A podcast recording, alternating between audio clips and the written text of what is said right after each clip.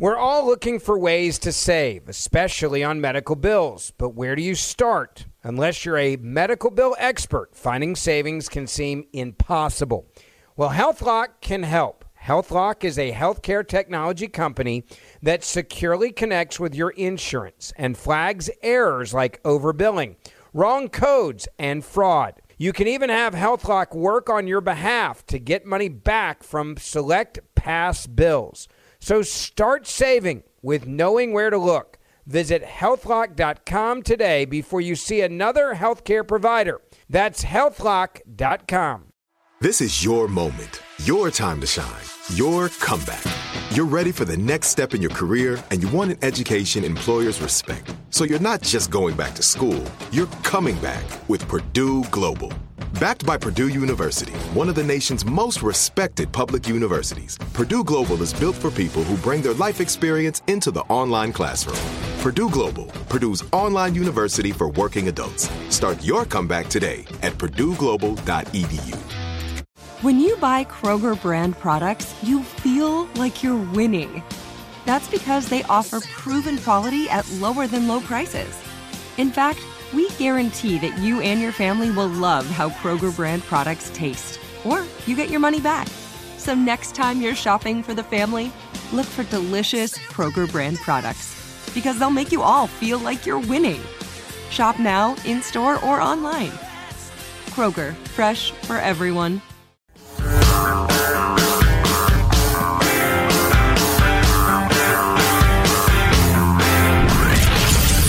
Abraham Lincoln Radio Studio at the George Washington Broadcast Center, Jack Armstrong and Joe Getty. The Armstrong and Getty Show.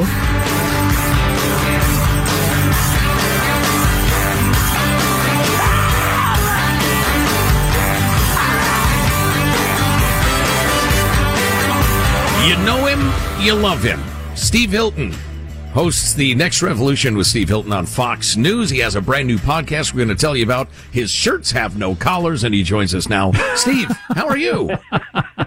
I'm great. I'm wearing a T-shirt just for you. So no, that's how I was picturing you. Hey, we we had something we wanted to play you from another cable news channel and then discuss a little bit. This was on Morning Joe on MSNBC. The retail pharmacy giant Walgreens is set to close five stores in San Francisco due to rampant shoplifting and organized retail crime. It's um, insane. Like, Eddie, well, it also makes me feel bad that things are so bad for people that they have that this is happening. It's incredibly sad. No, it's not incredibly sad. They're criminals. Yes. No, no, no. This has been happening for some time. but we also want to be open and, and, and, and charitable and mindful that folk are out here hurting, even as 90 year old men are flying into space. So, Steve Hilton's new podcast is California Rebel Base. And Steve, when you hear that sort of commentary from Mika Brzezinski that people are just thieving stores to the point that the chains are closing because they're in need, do you have any comment? It's just insane, isn't it? What it, it's just so typical of the lunacy that seems to have taken over the way government works or doesn't work in California and all the cities, and the lunacy with which people comment on it and, and don't understand what's going on. What you've got going on up and down the state is a bunch of people in charge who are literally pro criminal. The people running the criminal justice, they are on the side of the criminals. They are against actually doing what the first responsibility of government is, which is to basically keep things safe, protect law and order make it possible for people to do business. But now it's oh, oh, we have to understand that the criminals need to loot Walgreens, otherwise how they can eat. As by the way, in a state where they spend so much on welfare and they spend take so much money in tax and waste it on all these services. Uh, and another part of their plan, they, they they keep going on about the billions that they're spending on homelessness. Obviously, that isn't enough because you've got the homeless people robbing the store. I mean, it's just lunacy, all of it. And basically, this is what you get when you have a one party rule, when you have a bunch of people in charge with no political challenge, there's no accountability, no one standing up to them. They think they can get away with anything.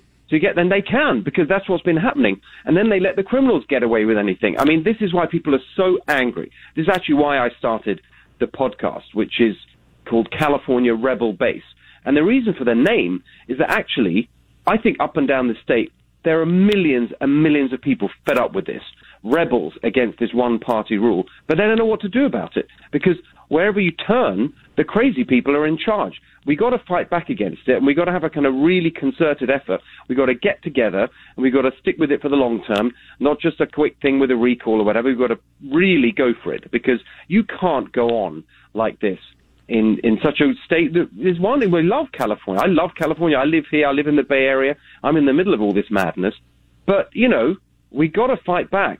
I can tell by your Valley Girl accent. Um, so what what I've been trying to figure out though is like, does the president or the California legislature do they actually believe this nonsense? Or are they just playing to the, the Twitter crowd, thinking that the Twitter crowd is much bigger than it actually is? I mean, because I, I just I find it so hard to believe that there are grown-ups that think, yeah, the people robbing the Walgreens are just, you know, they're just they're struggling because of the COVID and or they're out well, of work. and because of systemic racism and the uh, the uh, patriarchy. Yeah, and all the homeless people. It's just because of the bad economy. So let's let's try and be charitable, okay? And let's try and assume good intent on their part and, and try and understand what's really going on. That's underlying your question, which is they can't just be crazy. Obviously, the policies are crazy and the outcomes are crazy, but these people are not literally lunatics Right. in charge. Okay, what is going on? What are they trying to do? I think the heart of it is that they've become completely kind of. There's two things actually. There's the woke ideology, and that is absolutely infecting what you see happening in the schools with the curriculum and a bunch of other stuff where we see that woke ideology. I've traced the origins of it back on my show on Fox News. That's, it goes back a hundred years. This didn't just show up with AOC and her Twitter account. That kind of way of thinking about the world that is all about um, these kind of um, categories of identity. That's been going on for a long time, and it originated back in the day in Europe with this Marxist school of philosophers, the Frankfurt School, who were asking themselves the question, why did the communist revolution that Marx and Engels predicted would take over the world and the workers would rise up and capitalism would be abolished? It didn't really happen. And in, in Russia, they did it with force, but it didn't really take off anywhere else. Why was that? And their answer was, actually, it's not just about economics, as Marx argued. There are other things that keep the working class oppressed. And the three that they focused on were faith, family, and culture. And they said those are the things that give the working people this kind of false consciousness that they could should carry on with capitalism. So we have to undermine those things. We have to attack faith and religion and organized religion. We have to undermine family because the family unit is what keeps people attached to this oppressive working, uh, oppressive capitalist system. And we have to seize the levers of power in culture and make sure that that's under the control of our ideology as well. That's what they all formulated back in the 1920s in Frankfurt. And over the last century, that's been pushed forward, and you can see the fruits of that absolutely applied today.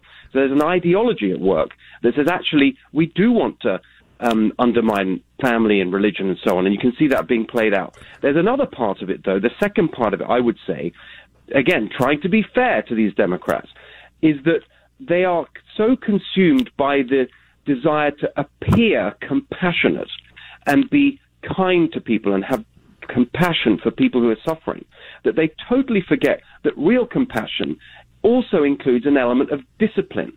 And you can't just give people things and not expect anything in return, um, and, and not demand anything in return and expect a decent outcome. And so they just think it's all about being compassionate and kind and virtue signals. Oh, we love, you know, we don't want to offend anyone. And it's those two things going together that produce these insane policies. Right. Well, as I've said many times, uh, order without compassion is fascism, but compassion without order is chaos and the dissolution of society. And, and, and that's what we're seeing. You know, just to dovetail uh, to that thought, we at the Armstrong and Getty show, we have never spent a lot of time talking about the Koch brothers, boogity boogity, and George Soros, boogity boogity, because those aren't arguments. That's not a policy argument. It's just citing a boogeyman. But it is worth observing that George Soros and types like him who are very smart, hardcore, far left ideologues are very, yeah. very good at manipulating well-meaning, uh, left-leaning voters and people to the extent that they get a Chesa Boudin uh, elected as the DA yeah. in the San Francisco area or, or what's his face in LA. George Gascon. Exactly. Thank you. Yeah.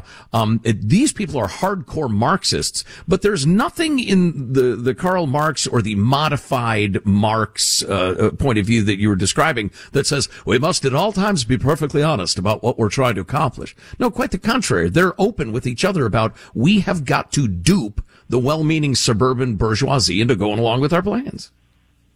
That's exactly right, and they know that they they can do that because that that's not who they're going to for their votes.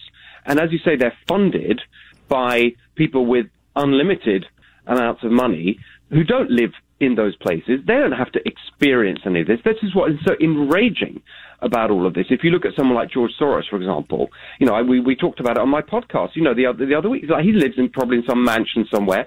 He doesn't actually encounter the consequences of this, um, this pro-criminal ideology that he is funding. Um, and that's what's so offensive about it, actually. The people who suffer most, and this is true of most of this lunacy you see being pushed by the by the Democrats in California. Um, the people who suffer the most are the exact same people that they say they are standing up for. The poorest, the most vulnerable, people who are recent immigrants, uh, black people and Latinos and Asian Americans. These are the people who actually end up having to suffer the, you know, the worst public schools, the worst impact from crime. And that's what I find so offensive about it. And that's why you know, it's time we said that clearly and don't let them paint people who reject these policies as people who somehow uncaring or cruel or not interested in social justice. It's the exact opposite. They're the ones who are cruel because it's their policies who hurt that hurt the most vulnerable. We're talking to Steve Hilton, host of the new podcast California Rebel Base. You can also catch his Fox News Channel show, The Next Revolution with Steve Hilton, every Sunday night. There's more of our conversation coming up.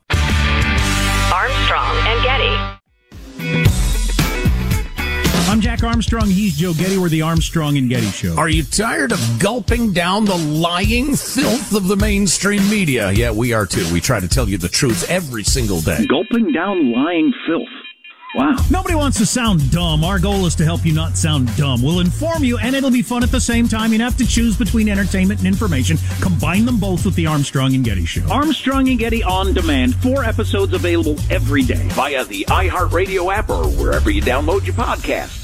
We're back for more of our conversation with Steve Hilton of the Fox News Channel. His new podcast is called California Rebel Base, and our entire conversation can be heard on our podcast, Armstrong and Getty Extra Large. Been enjoying your commentary for a while. I think first became aware of you whenever you'd be a guest on uh, like the uh, the panel on Brett Baier's show. But how did you come to your political beliefs? Do you do you have any sense of why you're this direction as opposed to the other direction? Yeah, it's interesting. I mean, you know, I grew up in the UK. My parents are both Hungarian. Um, my stepfather's also Hungarian, so that's my family background. And obviously, you know, my, and most of my family still is, is back in Hungary, which obviously no longer has to suffer the oppression of the communist regime. But I certainly grew up aware of that and traveling to Hungary and seeing my family and just being told that. I remember as a kid, it's a, a weird memory that sticks in your mind. I'm running around on the street. I don't really know what I was doing with my two cousins. And as a kind of joke, as a young kid, I remember um, yelling on the street the name of the lead. Janos Kadar was the was the communist leader of Hungary at that point. It wasn't a, it was it was the sort of softer end of the communist spectrum. It wasn't it wasn't as bad as you got in some other countries, but you know it's still pretty bad. And I, and the name of this leader, I yelled it out and said, "Oh, he's an idiot! He's an idiot!" And I remember so clearly my cousins oh, don't say that. And then I got back home and my aunt gave me this stern lecture about how you can't say things like that um, your cousins will get in trouble, we'll be punished as a family. It was really interesting. Hmm. I didn't know anything back in those days about obviously these these concepts we talk about now, like cancel culture or whatever. But it stuck in my mind as this kind of absence of, of freedom. You couldn't just say what you wanted. I think the other really formative thing in my life um, was the fact that my my stepfather was was you know he ran a small business. He was a, in construction. He he, he did house repairs and built small houses and so on. I spent a lot of time with him on construction sites. Um, you know, we grew up in a kind of, you know, we weren't poor, but it was kind of a sort of classic kind of middle class family. And that, that idea of working hard and doing an honest day's work and, and literally, you know, working that kind of blue collar job that, that so many people depend on. I think that really stuck with me. Um, and for example, when I, you know, I, I was lucky enough to get to Oxford University, but before I went there, I took a year out and, and I actually worked for a construction company in London and learned skills as a project manager and so on. But I think that whole notion of really understanding that kind of basic hard work mindset, I think those two things, the Hungarian background and then that culture of, you know, like working hard and, and climbing the ladder of opportunity, that, in which I've been able to do. I feel so lucky and privileged to be able to have done that myself. And now you just see it being taken away for so many other people by these terrible policies. So I think that's where it comes from. We talk a fair amount about whether it's possible to roll back some of the policies and entitlements that are growing. You were director of strategy for British Prime Minister David Cameron for a handful of years. And, and it's so difficult to get an yeah. honest, even-handed uh, account of Britain's journey through post-war socialist uh, growth of those programs, and then the Margaret Thatcher era. Um, of course, you know, all of the, the media and the pop stars and all uh, uh portray her as far worse than the Wicked Witch of the West, just an oppressive, evil person who is, to, to my mind, just trying to recapture Great Britain's greatness and, and agility as opposed to a giant bloated welfare state. Uh, growing up, how did you see that that rise and fall? Uh, what's your honest assessment of the Thatcher years? Oh, I mean, I, I couldn't be more. I mean, I was so proud that I actually got to meet her and and and and work um, work in the uh, uh for I, for a while. I was a had a junior researcher job in the Conservative Party when she was prime minister. No, I I mean, and actually growing up, that was part of that whole story for me because I remember, you know, and I, I guess I absorbed this at the kind of kitchen table or whatever. You know, my stepfather, my family. You know, we it was very interesting. I, I'm again, it's these things you remember. Like Thatcher was on our side because she was for working people. And the Labour Party, the social the equivalent of the Democrats, I remember this phrase that was used all the time in our household.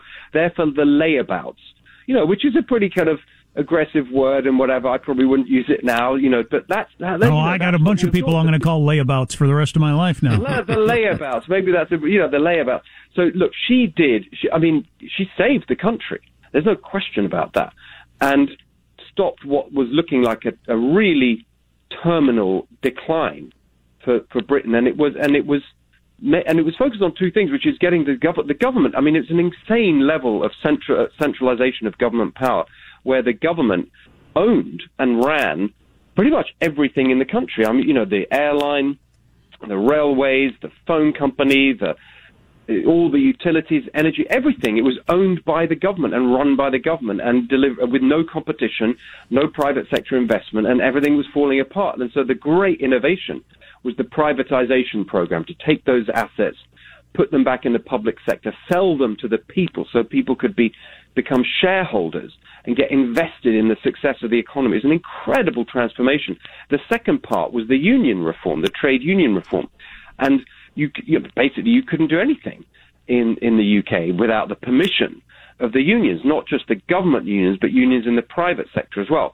So she enabled people who started and run businesses, as I have. You know, I've been an entrepreneur in, in the UK and here in California, and you know, like that, just that freedom to start your business and, and employ people and and find a customer and find customers for your, your product or service and that, that that whole enterprise culture is what she created and revived the the economy and society in this in the process. So she was a complete savior for the country, as far as I'm concerned. That's not to say everything she said or did was perfect, but overwhelmingly, she, I mean, she saved the country. I think that's the simplest way of putting it. That's Steve Hilton. His new podcast is called California Rebel Base, and our entire conversation can be found on our own podcast, Armstrong and Getty Extra Large. Get it now, wherever you listen to podcasts. Armstrong and Getty. Like many of us, you might think identity theft will never happen to you. But consider this. There's a new identity theft victim every three seconds in the U.S. That's over 15 million people by the end of this year, equal to the populations of New York, Los Angeles, and Chicago combined.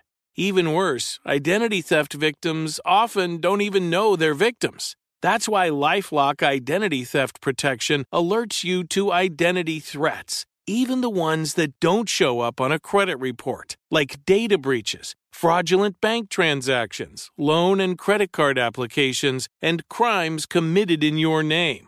If your identity is stolen, your own dedicated Lifelock US based restoration specialist will work to fix it. Lifelock protects you in ways that you simply can't on your own. Join now and save up to 25% your first year at lifelock.com slash iHeart. That's lifelock.com slash iHeart to save up to 25%. Identity theft protection starts here. This is it. Your moment. This is your time to make your comeback with Purdue Global. When you come back with a Purdue Global degree, you create opportunity for yourself, your family, and your future. It's a degree you can be proud of, a degree that employers will trust and respect. Purdue Global offers working adults like you over 175 flexible degree programs to meet your specific career goals. These include associate, bachelor's, master's, and doctoral degrees and certificates. Purdue Global degree programs range from nursing to business to communication and more. Whatever your interest, we have the degree that will move you forward. You have the knowledge, you have the experience. Now it's time to get credit for the work you've done and earn the recognition you deserve with Purdue Global, Purdue's online university for working adults. You know you're worth it. We do too. So don't wait another second to get the degree that will take your career to the next level. Start your comeback today at purdueglobal.edu. When you have health insurance, it's easy to think, I'm covered, no worries, not so fast. Remember, your out of pocket costs are not covered by insurance. That can be a lot of money for your family. But how do you know you're not being overbilled? It's estimated that over 50% of medical bills contain errors. Unless you're a billing expert, how do you know your medical bills are accurate? HealthLock can help. HealthLock is a healthcare technology company that securely connects with your insurance. When your medical claims come in, HealthLock technology reviews the claims for errors like overbilling, wrong codes, and fraud. HealthLock makes it easy to find and fix hidden errors so you pay only what you owe. You can even have HealthLock work on your behalf to get money back from select past bills. To date, HealthLock has helped its members save over $130 million. Bottom line, insurance alone isn't enough. To save, visit healthlock.com. Do it today before you see another healthcare provider.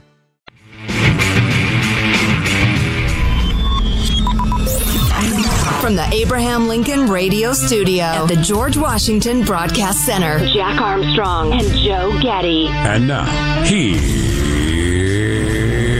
Armstrong and Getty. We're talking to Steve Hilton. His new podcast is called California Rebel Base, and our entire conversation can be found on our own podcast, Armstrong and Getty Extra Large. Again, back to where do we get our worldviews? And I don't even know where I got mine, really, but the, back when I was starting out in, uh, you know, after college or whatever and struggling like so many people do, and I had three jobs and I was broke and I was sleeping on the floor in this sublet apartment because I didn't have a bed. I mean, I didn't, but yeah. it never, it never crossed my mind that there should be some government program or something. Correct. It just, it never occurred yeah. to me. And so we've or got that this, you were somehow being cheated. Yeah, I just thought I've made some bad decisions, which I had, and uh, and I needed to make some better ones or get a better job. And so we got this five trillion, another five trillion dollars worth of programs staring us in the face here in a, a couple of weeks. And how do you get people out of the mindset? That it's the government's got to fix my current woes as opposed to me. I, I, just I don't even know how you do it. Well, there's a couple of answers to that. I mean, first of all, the, the, and this this is something that maybe isn't such a comfortable conversation for conservatives or people on the right to have, but it's important we have it. Why is there such an appetite for this far left lunacy, as as we could characterize it? Why is it even being discussed? Why is it so the norm actually for, for, a lot of younger people to say, yeah, of course we need this. Of course we need the government to to to, to help me with you know buying a house or, or rent or whatever it may be, and and and every aspect of my life to be subsidized and supported by the government. One of the reasons for that is that they look around and their experience of the free market, free enterprise capitalist system over the last couple of the last decade or so has not been very positive. And they say, well, hang on a second. Why should I buy into the market approach? Because the market approach means that there's absolutely no chance I'll ever earn enough or be able to save enough to own my own home. That's completely out of reach. Most of these jobs that you look at, you know, they don't pay enough to live on with all the taxes and whatever. and so they look at what's been going on and they say actually there's no opportunity. That's all just BS. This idea that if you work hard you get on and so on. And that also feeds into these terrible social trends, like people thinking I can't afford to have kids, so what's the point of actually thinking about starting a family because it's never going to be possible. So we got to acknowledge that actually there are things that have gone wrong with the way capitalism has worked, and this is actually one of the things I argue in, in my in my book, Positive Populism, was actually there is there is something to that populist critique, um, and we got to do something about the fact that a lot of the rewards in the free enterprise system have gone to people at the top, which I don't begrudge for a second. As you know, if you start a business and you you, you and it, people love it and um, want to buy your stuff, then great. You you know you're meeting a need. That's fantastic, and you should get rich in the process as an incentive. No problem with that. But we need to actually look at the policies that, for example, have made housing so unaffordable. Um, that people look at that and think, I'll never be able to afford a house. You've got to do something about that. However, the answer to a lot of these points is not to go in the kind of government control left wing direction, but actually more in the in the opening things up direction. And the, and the kind of phrase that comes to my mind, because I talk about it all the time, is what to me the populist thing is all about, is putting power in people's hands. And that means taking it away from the government to centralize and control and regulate everything. And a good example in relation to housing is actually the way you deal with the problem of affordable housing is not to give people more money so that you're subsidizing it, but actually to uh, to reduce the amount of regulation that makes it so expensive to build a house in the first place, and to get rid of some of these zoning regulations that mean that it's impossible to to to, to create enough housing to meet the demand. So the answers will often be more conservative and libertarian, but we've got to at least acknowledge that you know why there's this appetite for this incredible march to mm. the left, and give positive solutions and not just I mean, I always condemn it as craziness because it is, but you've also got to offer something positive that says, here's our plan to help you earn a decent living and afford a home and so on. Not not massive compulsory government centralization and regulation. There's a better way of doing it. I don't think the right has been very good at that. I don't think Republicans have been very good at that. They haven't been offering offering solutions, and we need to get into that business as well. Oh, absolutely. I think uh, the the right has been very lazy about advocating for liberty. We've just assumed for many generations yeah. that people understand it and value it. Like, Bunch of layabouts. Yeah, that's a good point. You know, I was Steve. I was actually going to bring up a different book of yours, More Human, from back in 2015 ish something 15, like that. Yeah, but I know yeah. you're you're pretty critical about certain aspects of uh, of capitalism. We've often made the sh- the the point on our show that there are a lot of aspects of capitalism that people point to and say this is bad, this is ugly, that are the opposite of the free market. They're crony capitalism. They're giant corporations which write the very laws which pave the way for them to become uh, dominant and ugly and abusive. Exactly. I call them, I, I think, I, I can't remember now, but kind of private sector bureaucracies. That's what they are. They're like government bureaucracies. They happen to be in the private sector. And they're very cozy with the, um, the people who make the laws. And, and, and in fact, you know, that's why I'm so, I've been so focused on the corruption that we see in our system, because actually you literally have, particularly at the state level where there's less scrutiny, you have the businesses um, who buy up the uh, legislators. They give that you don't need to give that much money. Actually, a state legislator doesn't require that much money for their campaigns. You know, it's pretty cheap to buy them up, and then you get in the room with them, and you literally send around what they call model legislation, and then they and they um, and they implement it. But of course, we can't be one-sided about this. I mean, particularly in California, I mean, that's also happening from, and the left never talk about this. They love attacking the Koch brothers and, and, and big business and dirty, you know, dark money in politics and all this stuff. But they never talk about the fact that you've got exactly the same going on with the government unions. Oh, they own the state. System is such a disaster. They own the state because of the government unions. That's no different. All of it is corrupt. That's why, coming back to what I've argued, you know, you put power in people's hands. So you get rid of all this corruption and cronyism wherever it comes from, whether that comes from big business or from the big unions because no one should have too much power. It's the concentration of power. That's, that's the argument I made in More Human and Positive Populism. When you have too much power in too few hands, that's when you get problems, whether that's in the economy or with government and politics. You've got to take the power away and put it in people's hands. And that's the, that's the thing I've always, I just want to make this point that I think is really important for people who hear the word populist and you see commentators constantly say, well, you've got left wing populism and right wing populism, and you've got you know, the kind of Trumpy right wing populism, and then you've got Bernie Sanders and Elizabeth Warren and AOC, and they're populists of the left. I don't think you can be a populist on the left because what they're all about is taking power out of people's hands and putting it in the government's hands and centralizing power there.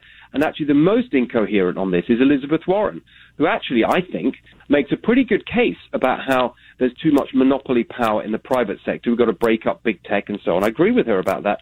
But in the same breath, she goes on about centralizing power in the public sector Right. and having the federal government in Washington start controlling everything, childcare and family policy and housing and you name it. So she's all for breaking up power in the private sector, and I'm with her on that.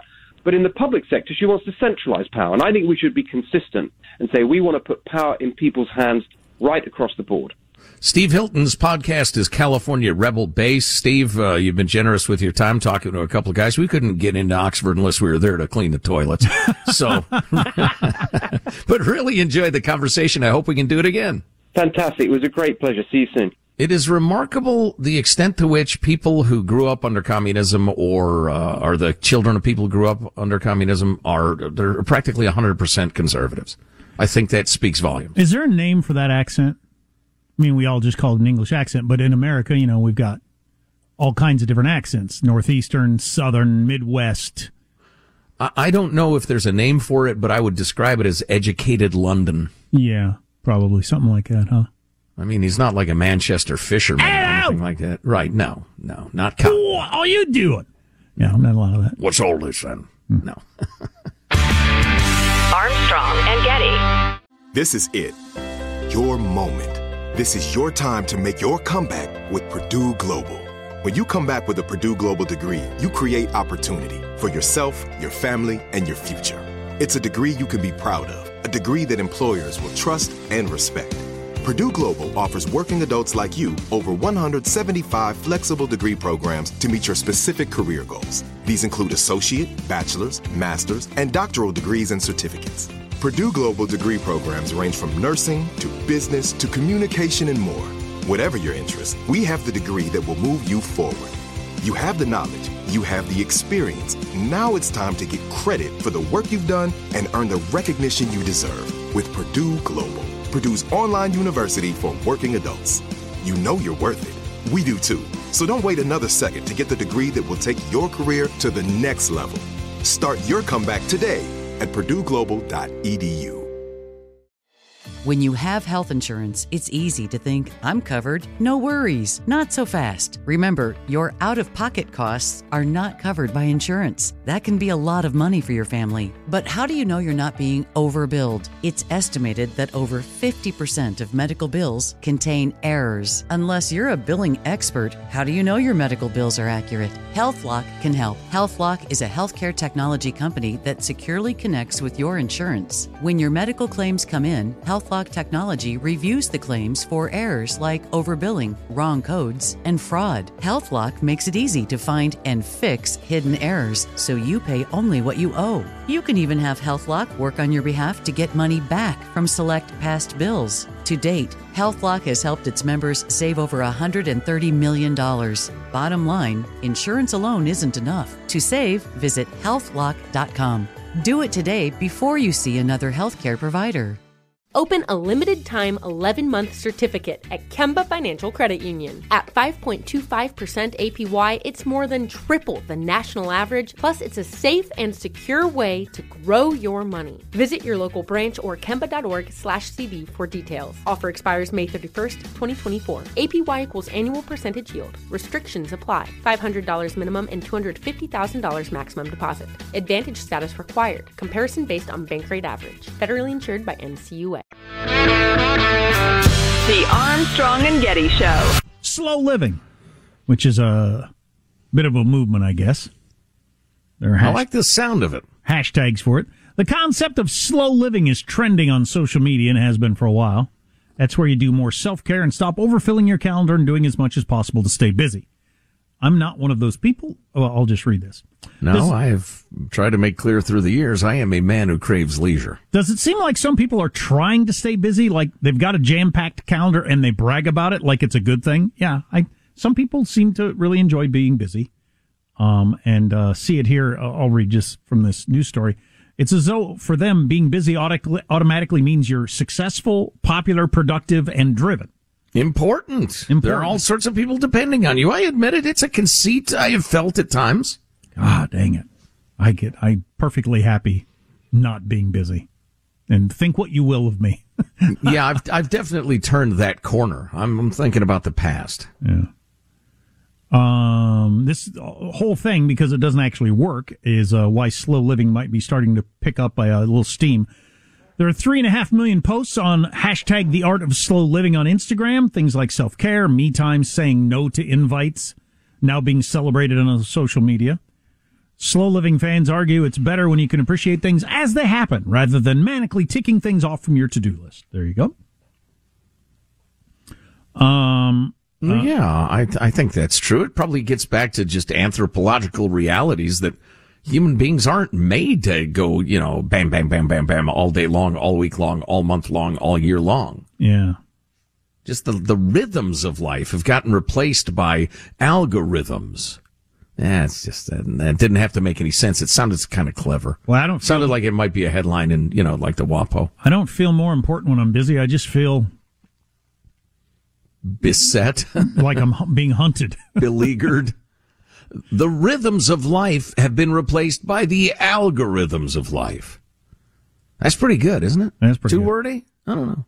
Uh, they think it began in Italy with the slow food movement, which was getting back to like take a long time to cook a meal. That's perfectly okay. Nobody cares. In fact, people enjoy it. But anyway, so that's enough. Can I pop an olive in my mouth now and again? Snitch a little piece of pepperoni? That's all I ask. A list of things people only pretend to like. Now, I don't know who compiled these, but this was handed to me by Hanson, and I'll read it. You won't agree with all of them. I don't pretend to like some of these. I actually like them. I think you might feel that way too. Well, yeah, yeah. I think I don't know. This it's funny. That reminds me of the whole, uh, you know, b- b- feeling important because you're busy thing. I, I'm at a point in my life where I don't feel the need to like put on airs for anybody. And it says here somehow other people's kids was not the most popular answer. I like some other people's kids, but not all of them. Sure. Um, here's some of the list. You feel differently about your own than other people's, no doubt. Company holiday parties. NFTs. TV show TV shows like The Voice and The Masked Singer. I think it's funny that they're really popular, but you're thinking people are just pretending to like them. I don't know what that is. I got my what the hell look on my face. I'm, I'm not sure I get that, but okay. Watching golf on TV. Love it. Right. Actually, I, know, I knew you would. Uh, I've cut back. Neighbors. It's similar to the other people's kids. Some of them I like, some of them I don't. Throughout my life. Well, and I think it's just uh, it's one of your social lubricants to be friendly and and outwardly, uh, you know, likable and liking towards your neighbors. It's a good mm-hmm. idea. Mm-hmm. Well, I mean, what's the substitute? Uh, you know, aloof or hostile? it mm-hmm. doesn't help the hood. Vacationing with extended family. Ah. Pregnancy. Well, there's ups and downs, right? I met a, I was sitting next to a woman on a plane one time. I think she was she pregnant at the time or just telling me about her pregnancy. And if she wasn't pregnant at the time, how did she start telling me this? Anyway, she was one of those weird creatures that uh, some of you women who have not had this experience will really hate to hear, uh, who just never felt better than when they were pregnant. I just felt great. I just had I had more energy and I felt more positive. And it's a, you know, I've I've known a number of women who felt like they were going to throw up every second of their nine month pregnancy, and uh, and there was nothing really enjoyable about it, other Yeah, than I the re- anticipation of perhaps having a kid. I remember Judy's experiences were more ups and downs. There were definitely times where you feel super dynamic and energetic and positive and that sort of thing. Cool. Yeah. If you get that, you're lucky. If I felt like I was going to throw up all the time, I wouldn't really enjoy it. Uh, running. No, I've never claimed that I like running. I'm not going to pretend to like running.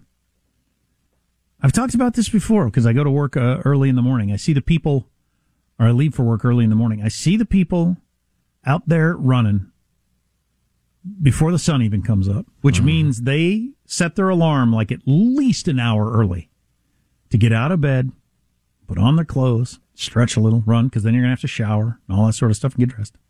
Can't I just- imagine I it. can't either. Oh, I can't either. I've tried it before and it didn't last two days. I mean, the first day I hit the snooze and thought, I'll run tomorrow. I'll just have to get to sleep earlier tonight because clearly this is too early to get. I just, man, you you are you're you're so different from me. It's like you're a giraffe and I'm a human, or vice versa. I mean, I just I am so not built for that. Well, humans have a tendency to attribute their strengths to character and their weaknesses to genetics or whatever, and never the opposite. Uh, I would suggest people who do do that, it's not that they are strong-willed and disciplined, it's that they don't need nearly as much sleep as other people. God dang it! It's just like just thinking about it. I've tried it enough times. I know it's it's never going to happen. So I will never try it again. I remember reading something in the New York Times a, a while back about uh, the great thing about turning fifty, and for whatever reason they chose that age as when you can just give up on things that you're never going to be good at. Just don't think about them anymore. Never going to do Let this. it go. I'm never going to do this. I'm never going to try to do this again. I'm never going to daydream about doing this ever again. And it is, it is, uh, you know, it is a relaxing feeling, and that is one of them on my list. I'm never going to set my alarm to get up early and work out or run or whatever. It's just not, gonna Not an effing chance. Have you ever tried it? Because I have a couple of times and failed very quickly. No, I've noodled through the idea of getting up uh, 15 minutes early and doing some push-ups or whatever. No, it's not happening. of course, you know, getting ever up, up oh dark 30 no, all the no, time. no, no. I'm sound asleep. Yeah. But I see those people and just I just look at them and I think, wow, that's amazing that you can do that. You could have slept another hour, but you're out here running. Like and sometimes in the cold or the rain or whatever. Sure, yeah. Well, I admire them in a I way. I do but, too. I uh, admire them in every way, but it's just I'm just not built that way. And I can accept that. Uh, so uh, that's on the list of things that people only pretend to like. Running. How about going to church on Sunday? Eh, for some people that's probably true. Not everybody. Yeah, it was always a struggle for me. Sorry, God. Influencers. I've never pretended to like influencers. No. Facebook. Do some of you pretend to like it, but you just got sucked into it? The injected lips trend. Oh, Oy. Ladies, just the way God made you. You're beautiful. You're sexy. Stop it. You just need bigger lips.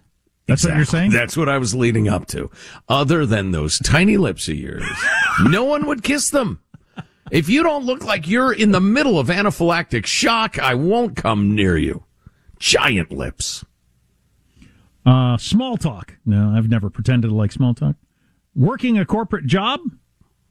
Using phrases like manage client expectations, circle back, etc. Uh, I don't know. I think people do get uh, drawn into the tribal aspect of that. They feel like they're fitting in by spouting the same uh, jargon as everybody else. You didn't like going to church? Did you pretend to like it? Uh, I don't even know what that means. I mean, I didn't like walk around saying, you know, I don't want to be here. this is not enjoyable for me. Good to see you too. I don't like this. Are there any announcements this morning? Yes.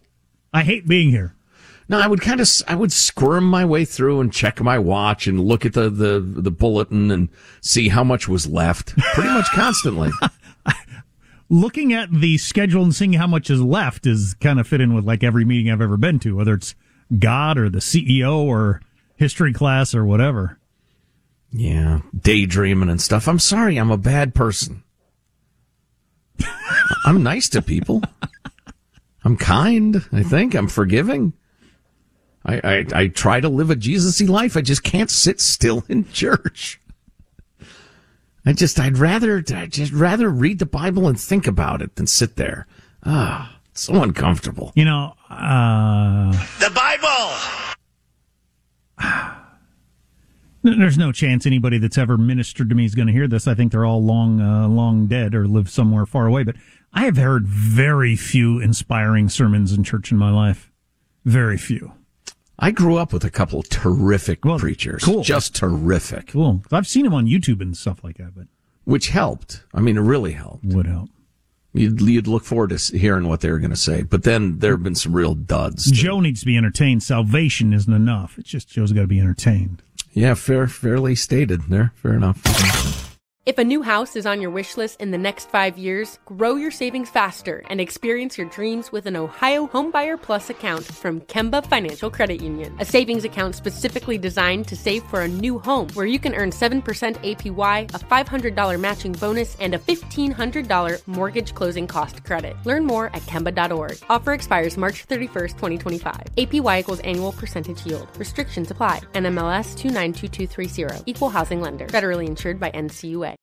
Are you spending more time in your basement now that it's your rec room, office, kids' playroom, or home gym? Well, you need to ventilate those spaces to remove stagnant, musty air. For over 20 years, the EZ Breathe ventilation system exchanges dirty, damp air for cleaner, drier, healthier air. Take charge of your indoor air with your own EZ Breathe ventilation system. You can get it installed, or DIY kits are available. Just call 866 822 7328 or visit takechargeofyourair.com and receive 20% off today.